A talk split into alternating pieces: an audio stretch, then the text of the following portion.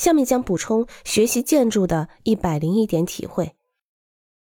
对于学习建筑的学生来说，他们可能会问：这个世界上还有什么比建筑学更加细致、更加具体的学科呢？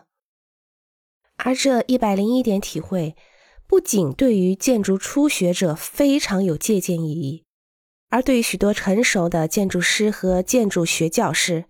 可以帮助他们在解决复杂问题的时候返璞归真。我们先从如何画一条线来开始。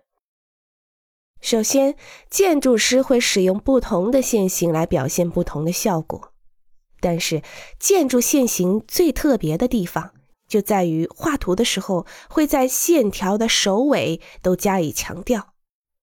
这种做法能够让线条清晰稳定。并且让画图看起来更有说服力和感染力。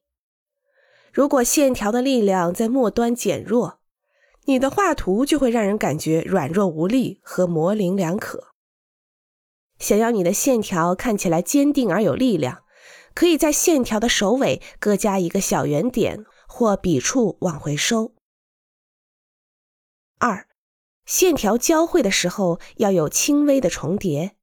这样能够避免在交角处过于圆润。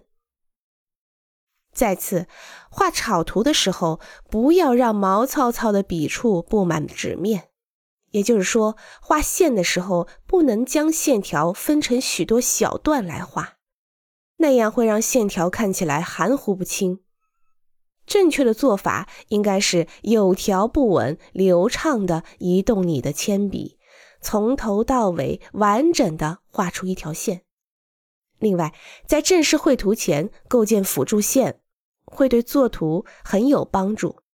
即便是绘图完成以后，也不要擦掉你的辅助线，它会让你的图面看起来更有个性和生命力。